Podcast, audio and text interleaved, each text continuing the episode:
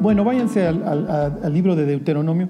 Les voy a hablar hoy de otro, de otro exiliado y les voy a tocar un tema que, que no es agradable. Dice la Biblia que ninguna disciplina es motivo de gozo en el presente, pero trae un fruto apacible de justicia. Y Salomón le dice a su hijo que no menosprecie la disciplina del Señor, porque el Señor azota a todo aquel que recibe por hijo. Y luego el autor de la carta a los hebreos lo va a mencionar. Y ahorita, y ahorita lo, lo leemos. y miren, estamos viendo el cumplimiento de estas profecías de, de Deuteronomio 28. Les leo el 36. Este es el clausulado del convenio Acuérdense que esto es la constitución de los judíos y la constitución tiene dentro de sus normas pues varias penas y una de ellas es el exilio, el exilio del rey, el exilio de las élites y el exilio de, del pueblo. Hasta cierto punto porque obviamente a la gente pobre y eso, como en el caso de los israelitas, las dejaban, ¿no? O sea, si ya había suficiente mano de obra, esclavos que me había llevado, el resto los dejaba, ¿no? Algunos por conveniencia, otros simplemente porque no, no me interesan. Es el caso de los babilonios. Los asirios dejaban gente que les produjeran, porque pues alguien tiene que pagar los tributos y labrar las tierras, esa era la política siria, la de los traslados. Los babilonios, en su caso, arrasaron a los israelitas, dejaron a los pobres y ya no les interesó más. Bueno, dice el 36, Jehová te llevará a ti y al rey que hubieres puesto sobre ti. Fíjense, la monarquía estaba dentro de los planes de Dios.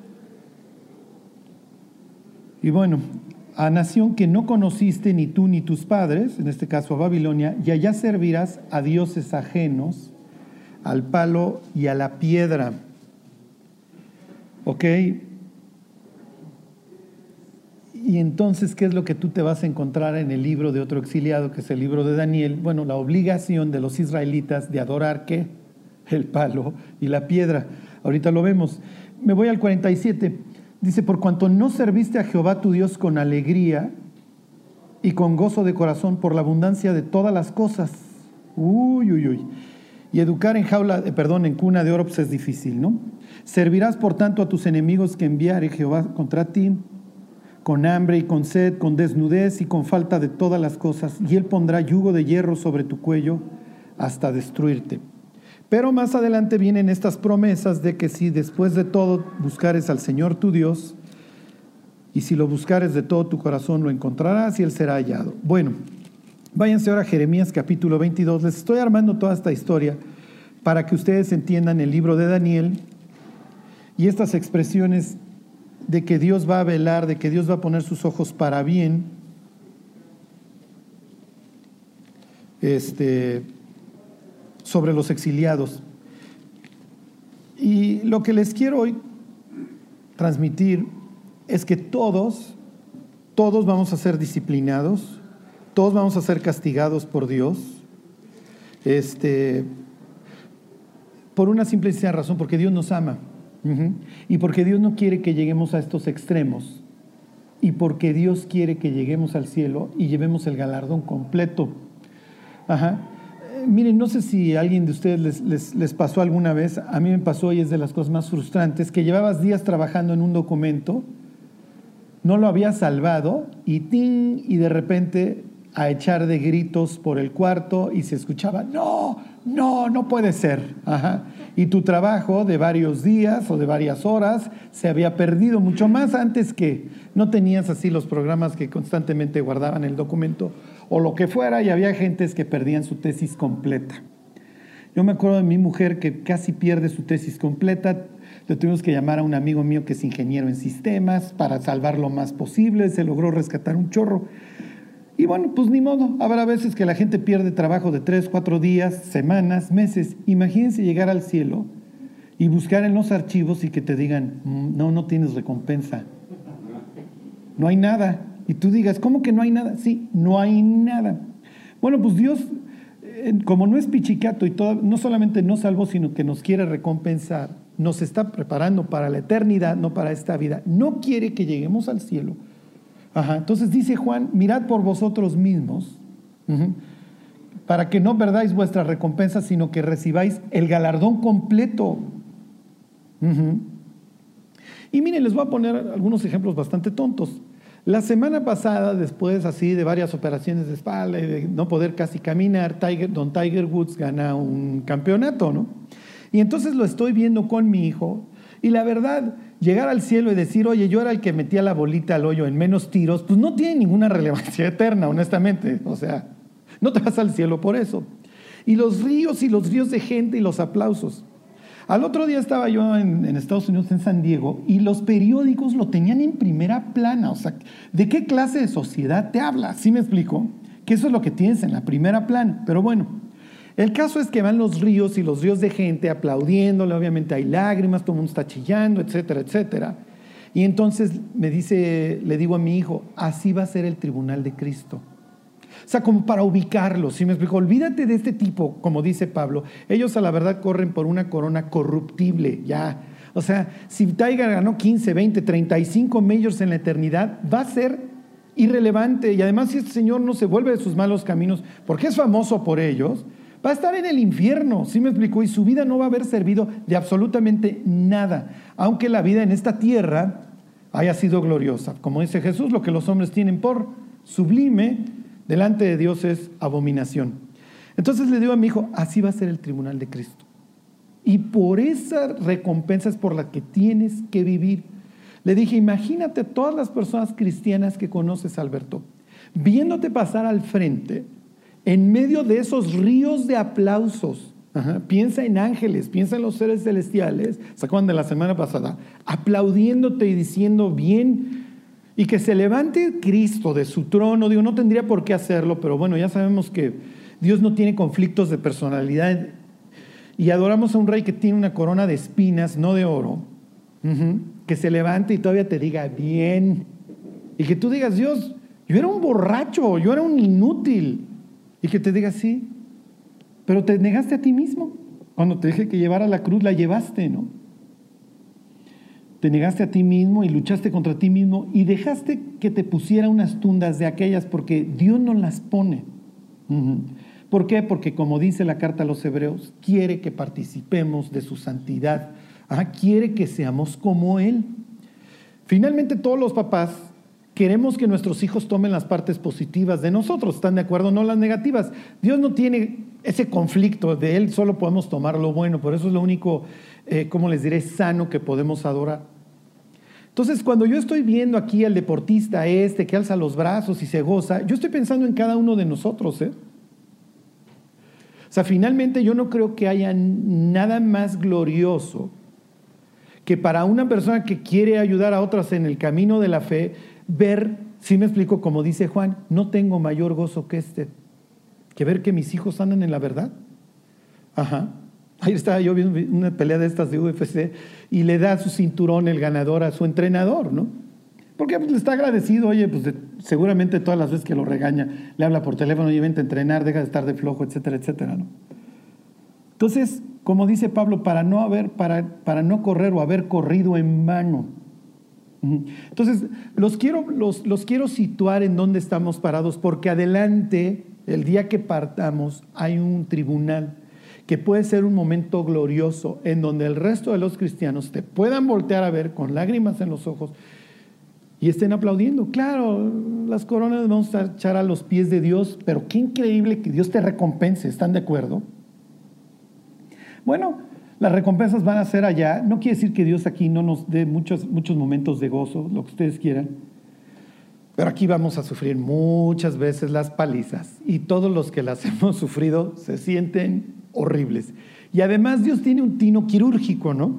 O sea, sabe justo dónde darnos, sabe cuándo darnos, y además cuando nos da, sabe que mm, luego, luego traemos a la mente, sí, ya sé Dios, ya ni le sigas, ya sé por qué es, ¿no? y miren, les voy a contar una, historia de, disciplina. no, es la, no es la peor que Dios me ha dado, ni será, bueno, espero que ya no me esté poniendo más, más, más fuertes, pero bueno, esta es mínima, pero se las cuento un día. Llego temprano al lugar en donde trabajaba y entonces Era, no me acuerdo, siete y media de la mañana, ocho de la mañana, venía yo de la escuela, no había habido clases, yo era pasante en un despacho y me pongo a leer la Biblia. y entonces le dejo el carro un viene, viene que estaba allá afuera. Y el viene, viene tiene a bien irse a dar un volteón con mi carro. y entonces a los 20 minutos, ding dong. Y entonces abro la puerta del despacho, me asomo y veo un tipo blanco temblando y al viene, viene. Entonces le digo, ¿qué pasó? Y entonces me dice el tipo que está temblando, se me estrelló.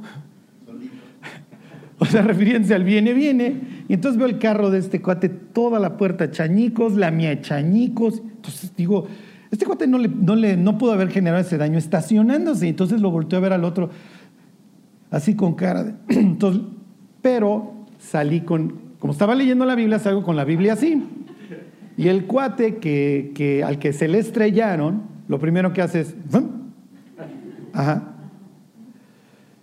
Y entonces le habló al del seguro y ya llega el del seguro y entonces me dice, bueno, nada más fírmale aquí, di que tú venías manejando, no hay problema. Y este cuate se me queda viendo. Y yo, ¿a qué hora salí con la Biblia en la mano? Hubiera salido con el Corán o el Atalaya o algo así, este, pero mm, salí con la Biblia, mm, ok. Entonces le digo, mm, este, no puedo. Y dice, él viene, viene, no tiene licencia. Entonces no, no, no te cubre. Y le digo, no puedo. Y entonces me dice el ajustador, ya firma. No pasa nada. Y se me queda viendo así con la tableta y este nomás viéndome la Biblia. Yo diciendo, hijo, ¿lo mando al infierno? Ay, Señor, pues que es un alma más en el infierno, ¿no es esto que no se sacia? hijo, y entonces, no, no puedo, y no puedo, y él no puede. entonces le digo, ven, mi jefe tiene una agencia aquí al lado de autos, vamos, ¿no? Entonces dije, pues igual ni me cobra.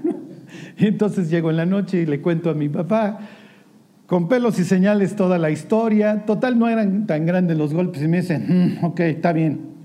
Mira, yo invito, yo invito tu golpe, no te lo voy a cobrar de tus pasanteadas, pero por favor no le vuelvas a prestar tu carro a alguien que no tenga licencia. Está bien. Viene la siguiente semana, venía un puente y nos vamos, sale mi coche el día anterior, nos vamos todos los cristianos a jugar béisbol a la marquesa, a un llano, no hay nada. Y hay un chavo que está aprendiendo a manejar y ¿qué creen que hizo su tío Charlie? Le digo a este cuate, no, mira aquí, pues, no hay nada con que estrellarse. Error sí había. Había un puesto de quesadillas con una mesa de concreto como a dos kilómetros. Allá se fue en reversa y allá se estrelló. Nos vamos otros a jugar béisbol y me acuerdo que viene una chamaca que en aquel entonces tendría tres, cuatro años. Estrellaron tu carro, Charlie, estrellaron tu carro. Y yo lo primero que traigo a la mente es mi jefe hace unos días. Número uno y número dos, que este cuate no tiene licencia. Cuando llego, mi cajuela parece acordeón, al grado que por el retrovisor no veías.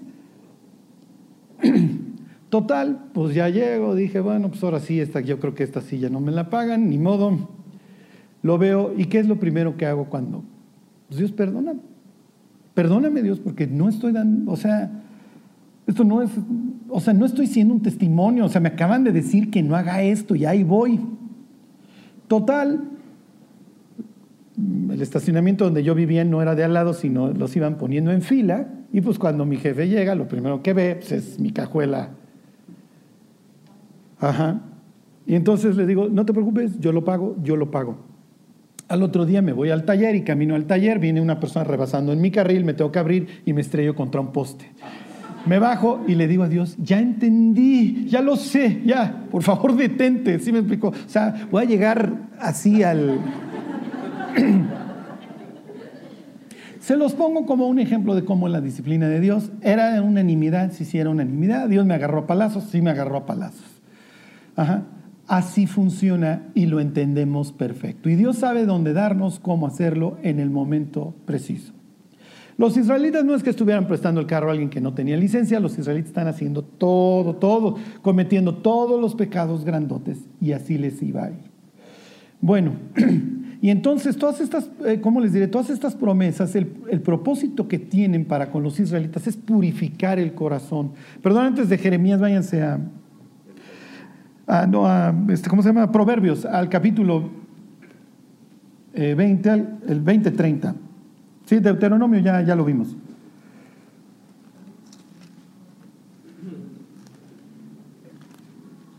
El castigo, y es lo que ahora vamos a ver, tiene un efecto purificador. Y no hay nada más. Miren, lo que les voy a decir parece contraindicado porque nunca lo vimos así en nuestra vida pasada. Al contrario, o sea, el comentario nos hubiera sido una aberración. Pero de este lado lo sabemos, no hay nada más increíble que la pureza. Y no lo digo en sentido de que seamos hipócritas, que seamos faroles. Pero Adán y Eva entendieron el tesoro que habían perdido cuando ellos perdieron su buena conciencia. O sea, yo a veces veo a mi mujer en mi celular. Ajá. Estoy checándote. ¿eh? Y entonces, ¿cómo les diré? Gracias a Dios no tengo que correr. ¿Sí me explicó? Arrebatárselo. O no tengo que estar pensando, hijo, ¿habré borrado ese? ¿Habré borrado? No. Revisa lo que quieras y revisa mi computadora y revisa lo que quieras. ¿Por qué? Porque lo más increíble es que podamos ir por la vida con libertad. Y Dios quiere que vivamos en esa libertad, no que vivamos en una mala conciencia en donde, y si me cachan, y si me cachan, y si me cachan. A ver, dice el, el, 2030, los azotes que hieren son medicina para el malo. y aquí viene lo que, lo que quiero para nosotros. Y el castigo purifica el corazón. Ok, y miren, cuando nosotros pensamos en el profeta Daniel, pensamos en un tipazo, un tipo que estuvo dispuesto a irse al foso de los leones antes que negar a Dios. Pero Daniel no era así, ¿eh? Ahorita quiero que vean el ambiente donde él creció. Ahora sí, váyanse a Jeremías 22. Daniel creció en Veracruz con Duarte, ¿sí me explicó? O sea, ese es su ambiente. Daniel viene de un ambiente total y perfectamente putrefacto. Cuando muere el rey Josías, lo va a suceder uno de sus hijos, que dura tres meses en el reino. Sí les dije 22, ¿va? 22, 11.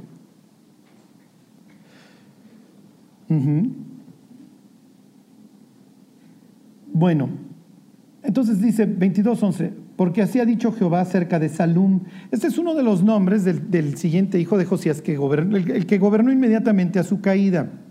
Dice, porque así ha dicho Jehová acerca de Salum, o Joacás, si así lo, lo leyeran en los libros de Reyes, hijo de Josías, rey de Judá, el cual reinó en lugar de Josías su padre, y que salió de este lugar, no volverá más aquí. ¿Se acuerdan que Faraón sale a luchar contra los babilonios porque ahora quiere ayudar a los asirios? No le conviene una Babilonia muy poderosa. Y en el camino cuando quiere luchar contra, contra, Babilonia, le sale al encuentro Josías, mata a Josías y de regreso toma a este rey y se lo lleva a Egipto y Dios está diciendo, ese rey no va a regresar y pone a su hermano, pone a un títere a modo. Ok, dice versículo 13, y aquí empieza Dios a hablar del rey que pone a modo, que es el rey Joacim. Hay del que edifica su casa sin justicia y sus alas sin equidad sirviéndose de su prójimo de balde y no dándole el salario de su trabajo. ¿Por qué? Porque la ley establecía que tú no te podías ir a dormir sin darle el salario al jornalero. Entonces está violando la ley. Número uno, lo que tiene este tipo es que tiene esclavos. Número dos, dice 14, que dice, edificaré mi casa espaciosa y salas airosas, y le abre ventanas y la cubre de cedro y la pinta de vermellón. Reinarás porque te rodeas de cedro, y aquí hace una referencia a su papá. Este tipo obviamente es un derrochador de dinero, porque como es títere egipcio, pues le vale. ¿sí? Piensen en pueblo tercermundista, llega el imperio, pone al presidente y le dice, además agarras estos créditos, que sé que ni me vas a pagar ni vas a destinar para el bien de tu pueblo, te los vas a gastar, y los que van a acabar pagándolo a través de los impuestos, la deuda externa, son tu pueblo. Pero pues ya te voy a mantener como un vasallo. Dice, Reinarás porque te rodeas de cedro. ¿No comió y bebió tu padre e hizo juicio y justicia y entonces le fue bien? Él juzgó la causa del afligido y del menesteroso y entonces estuvo bien. ¿No es esto conocerme a mí, dice Jehová? Mas tus ojos y tu corazón no son sino para tu avaricia y para derramar sangre inocente y para opresión y para hacer agravio. Por tanto, así ha dicho Jehová acerca de Joacim, hijo de Josías, rey de Judá. No lo llorarán diciendo, ay hermano mío, ay hermano, ni lo lamentarán diciendo, ay Señor, ay su grandeza. en sepultura de asno, enterrado, arrastrándole y echándole fuera de las puertas de Jerusalén. Le van a dar una muerte deshonrosa y esto obviamente te trae a la memoria a otros reyes como Acab y como su esposa Atalía. Ahora sí váyanse al libro de Daniel. Bueno, entonces lo que les quiero decir es que Daniel no era el tipazo, Daniel no es el gran convertido, perdón, este Daniel no es el gran, este, ¿cómo les diré? Creyente, sí es el gran convertido. Daniel, como lo vamos a leer, crece con Joacín, pero el castigo purifica el corazón. Y cuando tú llegas con garfio en la boca, desnudo después de la tragedia, es natural que tu concepto acerca de Dios cambie porque Dios cumple sus promesas. ¿Por qué? Para hacernos grandes. Y entonces sí, la Biblia le va a dar un lugar precioso y elevadísimo a Daniel, al grado que en el libro de Ezequiel dice la Biblia, aunque estuvieran delante de mí Daniel, Job y Noé, yo no detendría el juicio. Y Daniel es un contemporáneo de Ezequiel, ¿sí me explicó? No sé si Ezequiel lo llegó a conocer, quizás sí, pero los primeros años de Daniel son años así de condicionamiento, así de, de asimilación. Lo que quiero es que te pudras, que te vuelvas babilonio. Ok, ahí están en el libro de Daniel. ok, dice 1.1. En el año tercero de Joacim, Joacim va a gobernar 11 años, este tipo nefasto que leímos ahorita en Jeremías. En el año tercero del reinado de Joacim, rey de Judá, vino Nabucodonosor, rey de Babilonia, a Jerusalén y la sitió. Les doy el contexto histórico, ya finalmente cayó a Siria, cayó a manos de los babilonios.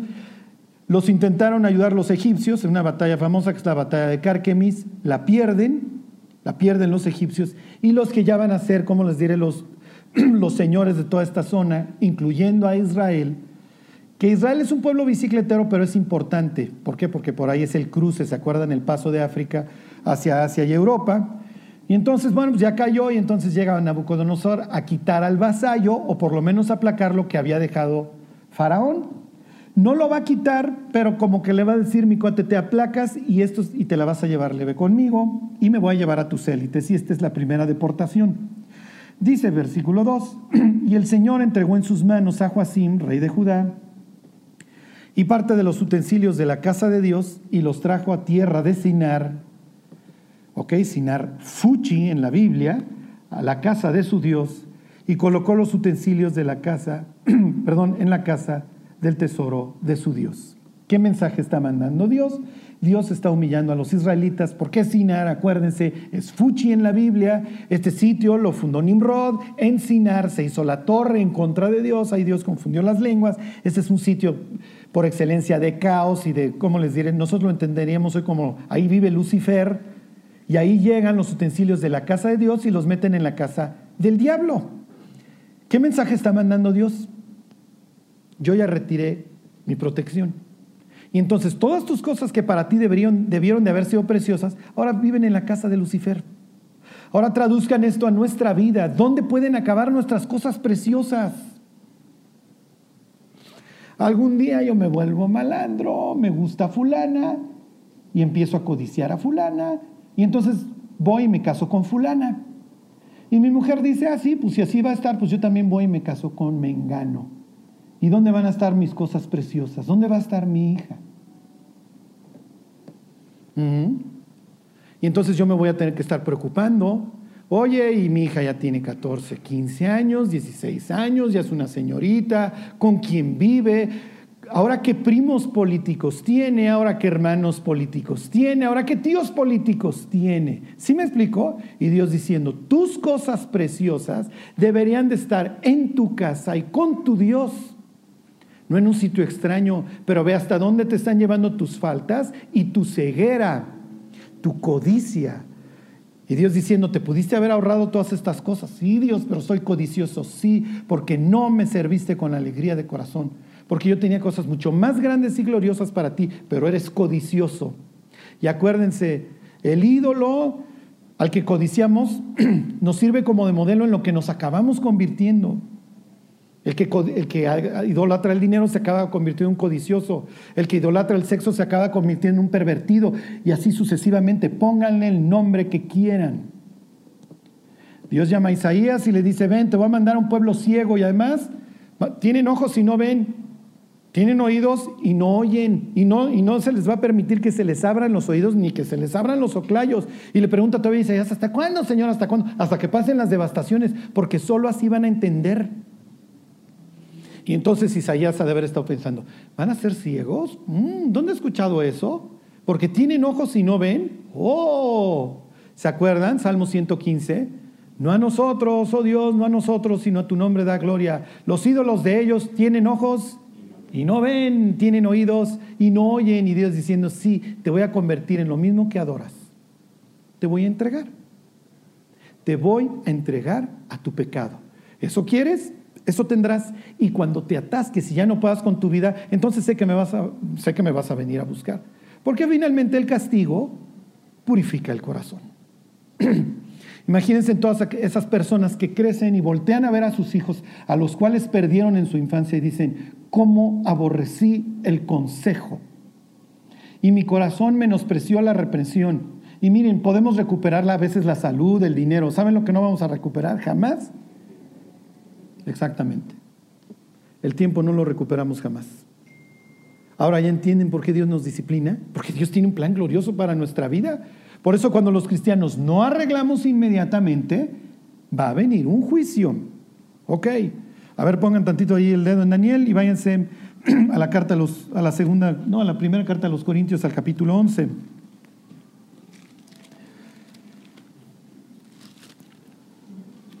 Esta es una de las formas en la que Dios nos castiga.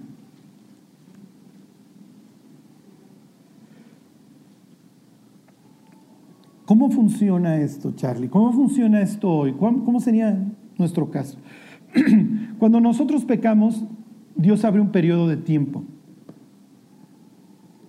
Dice en el Apocalipsis, y le he dado tiempo para que se arrepienta. ¿sí? Y luego aclara, pero no se quiere arrepentir de su fornicación.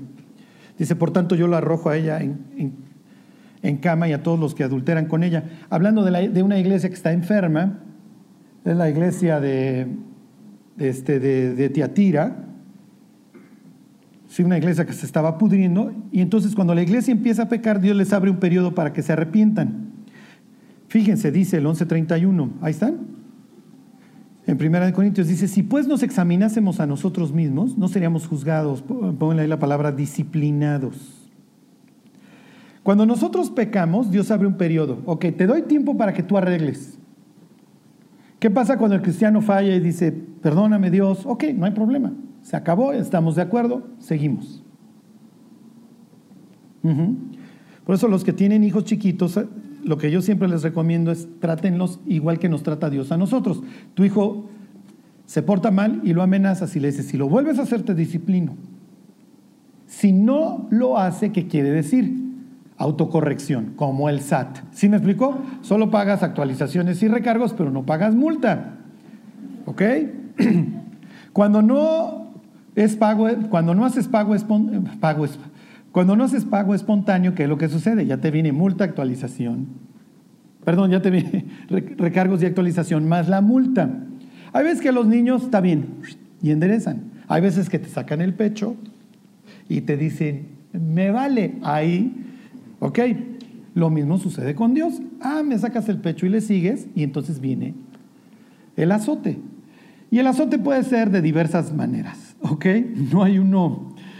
Charlie, ¿cómo sé cuando Dios me está probando, cuando Dios me está disciplinando? Tu conciencia luego, luego te dice, es por eso. Y dices, sí, ya sabía. Ok, pero me estaba haciendo el teólogo que era prueba. Ok. Cuando nosotros fallamos, ok, lo único que hay que hacer es ir a confesar y pensamos, sí, pero Dios ya sabe lo que hice, sí, pero lo que Dios quiere es que estemos de acuerdo. Cuando una persona te hace algo y viene y se disculpa, arregla muchas cosas. Entonces, ok, ya fallé y tú vas y le dices, Dios, perdóname. Oye, Charlie, si fallo 18 veces al día, 18 veces vas y le dices, Dios, volví a fallar, perdóname. ¿Qué es lo que sucede? Que la persona empieza a fallar 17, 16, 15, 14, 10, 9, 8, 7, 6. ¿Sí me explicó? Ahora vamos a llegar a la perfección en esta vida. Pues algunos, este, es que puedo hacer esos chistes porque hoy no viene mi mujer. Miren, y aquí es donde la muerte hace sentido. La muerte, dice la Biblia, de los santos es agradable al Señor. Sí, agradables a los ojos de Jehová, la muerte de sus santos, porque ya nos va a aguantar, sí, porque ya nos quitamos esto. Cuando nos, cuando nos convertimos, cuando le pedimos perdón a Dios, Dios arregla nuestro espíritu, nuestra alma, que es el CPU, se empieza a arreglar. Y dice la Biblia que en el hombre interior nos empezamos a gozar en la ley de Dios. Sí, pero vemos otra que se aparece en el periférico, ¿están de acuerdo? O cuando pasas por el taller mecánico. Mm, ok, y necesitas luchar, y es una lucha. Y dice Pablo que el espíritu se contrapone a los deseos de la carne y los deseos de la carne contra el espíritu. Y vivimos en un conflicto y vivimos en una lucha. Una lucha que empiezas a ganar poco a poco, batalla por batalla, hasta que podemos decir, bueno, no cometo los grandotes, tengo una vida más menos recta. El monstruo siempre va a estar ahí. ¿eh? Nunca nos vamos a poder descuidar y decir, no, yo creo ya estoy muy bien. Jamás. El día que muramos, esta parte de nuestro cuerpo va a estar perfectamente alineada con, el, con la vida espiritual que tenemos, con el nuevo hombre, ¿sí se entiende? Y entonces seremos perfectos. Y vas a poder ayunar 40 días y que te pongan la crepa de Nutella enfrente y me hacen los mandados. Ajá. ok. Me regreso tantito ahí mismo al versículo de arriba.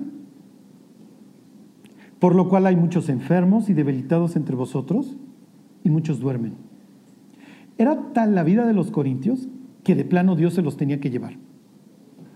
Había cristianos que vivían tan mal que Dios decía, ya vente mi cuate ya, porque nomás te dedicas a hacer daño y arrastrar mi nombre por todos lados, ya, ya, ya, ya.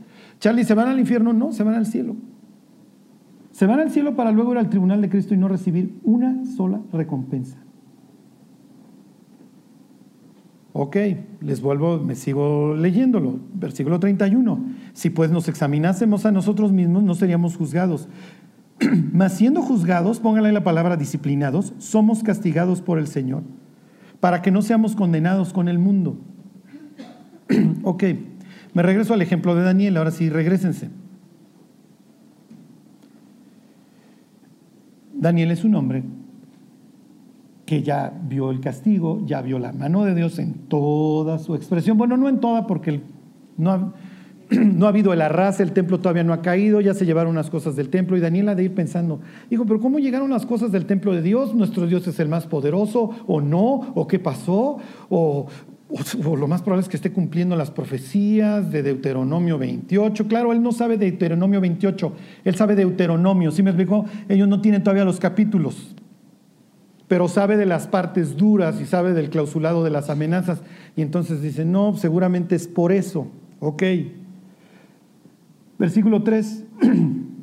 y dijo el rey Aspenaz, jefe de sus eunucos, ahí están, el 1.3 de Daniel, Que trajese de los hijos de Israel del linaje real de los príncipes y esto es en el tercer año de Joacim. Entonces este creció con Duarte, si se entiende? Este viene del antro, este viene del palacio, este es de la casa real. Y la casa real es un antro. Digo, qué horrible se escucha decir eso, ¿no? Dice versículo 4, muchachos en quien hubiese tacha alguna, es un mi rey, es hasta galán. ¿Sí me explicó?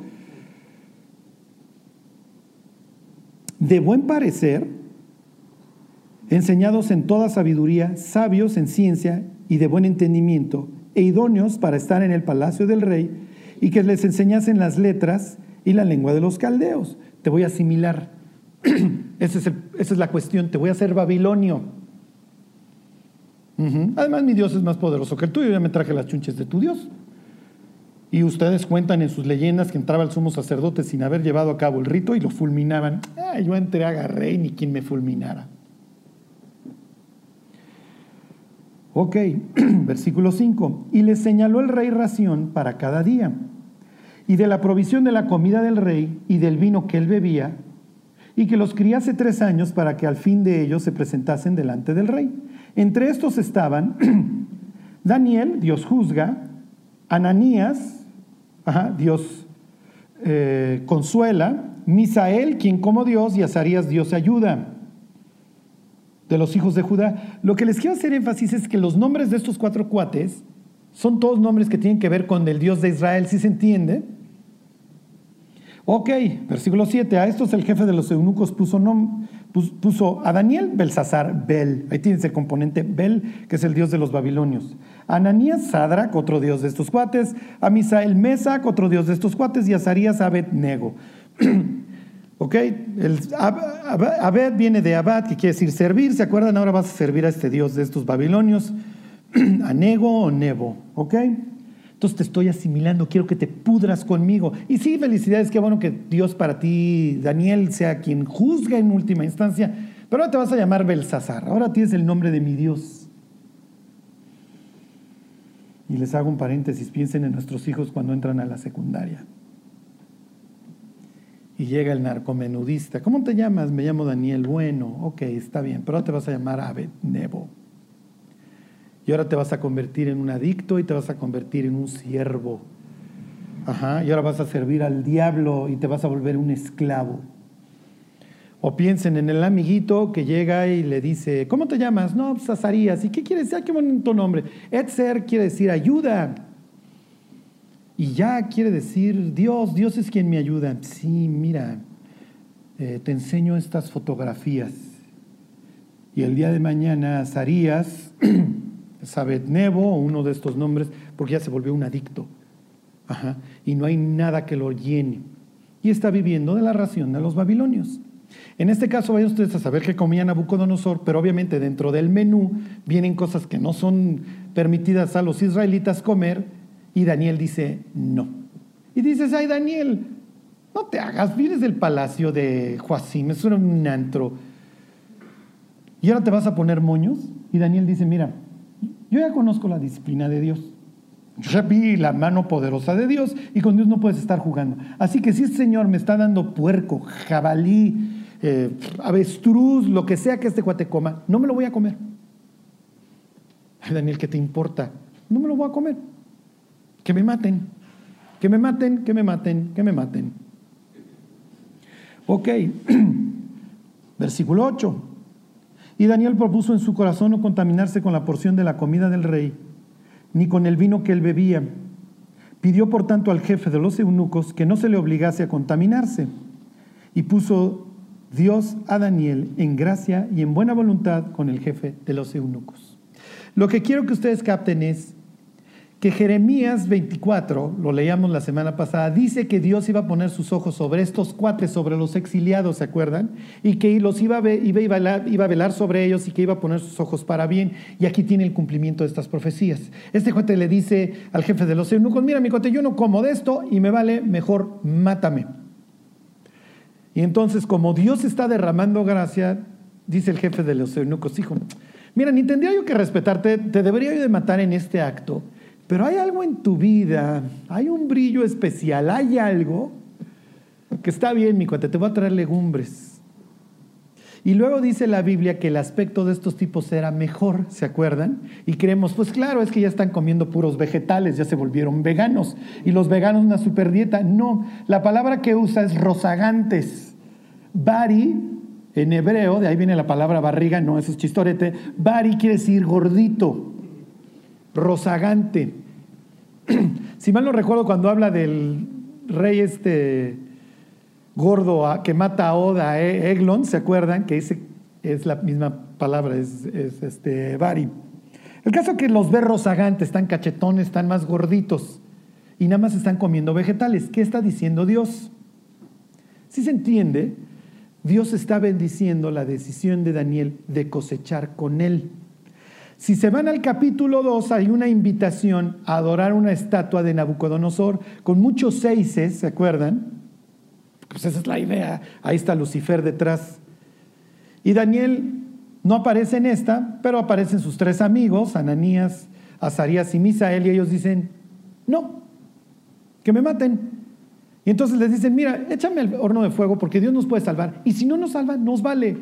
Pero nosotros ya vimos lo que es cumplirle a Dios. Nosotros ya vimos la disciplina, nosotros, nosotros vimos a nuestros padres las lágrimas cuando nos arrancaron de sus brazos. Nuestros padres perdieron lo más grande que tenían. No, mátame. Prefiero la muerte antes que desperdiciar mi vida. No la voy a tirar a la basura. Ya lo hice muchos años.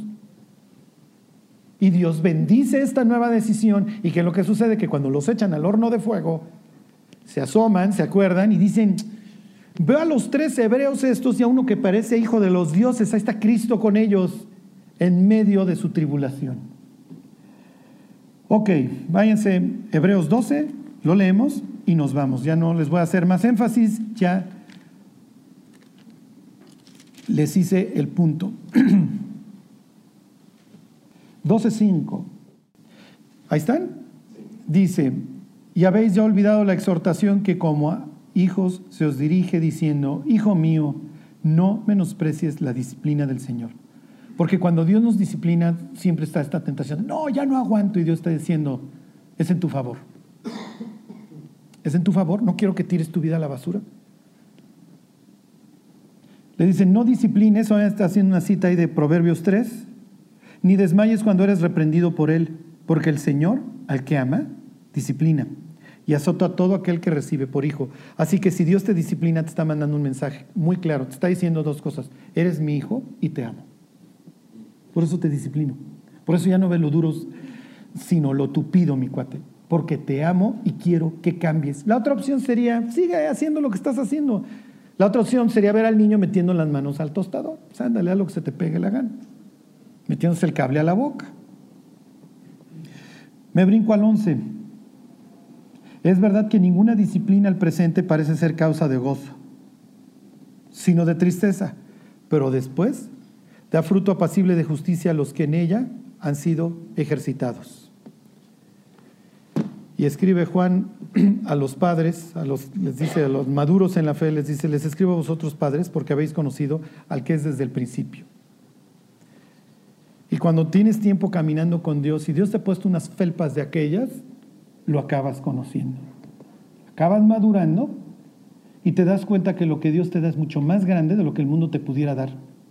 Que las porciones raquíticas y asquerosas, putrefactas, llenas de cisticercos, ofrecidas por los babilonios.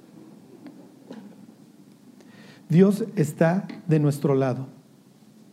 Y lo último que les quiero decir es que cuando tú decides poner tu vida en orden y piensas, es que estoy tan lejos, ya llegué hasta Babilonia, ya destruí tanto, ya mejor me sigo, no es cierto. Eso es una mentira del diablo. No importa qué tan lejos hayas llegado, no importa. Dios puede restaurar cualquier vida. Dios puede restaurar cualquier cosa. Ahí está la resurrección de Jesucristo. Mañana es día 17 del mes de Nisan. Jesús resucita un día 17. Hoy es 16. Entonces mañana mediten en la resurrección de Cristo. Si Dios levantó a un muerto, ¿no puede arreglar tu vida? Y ahí es donde le decimos a Dios, bueno Dios, ayuda a mi incredulidad, porque ya mejor prefiero seguirme como voy, desgraciando mi vida. Porque además, si dejo lo que estoy haciendo, ¿me va a implicar muchísimos problemas? Pues sí. Daniel le iba a implicar un gran problema que era la muerte, el no comerse la ración del rey. Pero Dios bendijo la decisión de estos hombres. Y como estos higos tan buenos que parecían brevas, Dios les dice, mira mi cuate, si tú te arrepientes, aún en la tierra de tu cautiverio, yo voy a derramar gracia y volverás a esta tierra. Bueno, pues oramos y nos vamos. Dios te queremos dar gracias por Dios, por el cuidado que tú siempre tienes de nuestra vida. Te pedimos, Dios, que nos des una vida correcta, Señor, que pues que no tengamos que llegar a estos puntos de disciplina, pero ni modo, Dios, cuando los necesitemos, tú eres nuestro Padre, tú nos amas. Y Dios, tú quieres que nos llevemos la recompensa entera. Gracias por tu amor, Dios, por fijar tus ojos sobre nosotros. Te pedimos que nos des gracia aún en medio de las pruebas, que nos bendigas y que bendigas a cada una de las personas que están hoy aquí, que las guíes, que las guardes y que las lleves a crecer, que las lleves a, a la estatura de la plenitud de Cristo, Dios. Gracias por todo, te lo agradecemos por Jesús. Amén.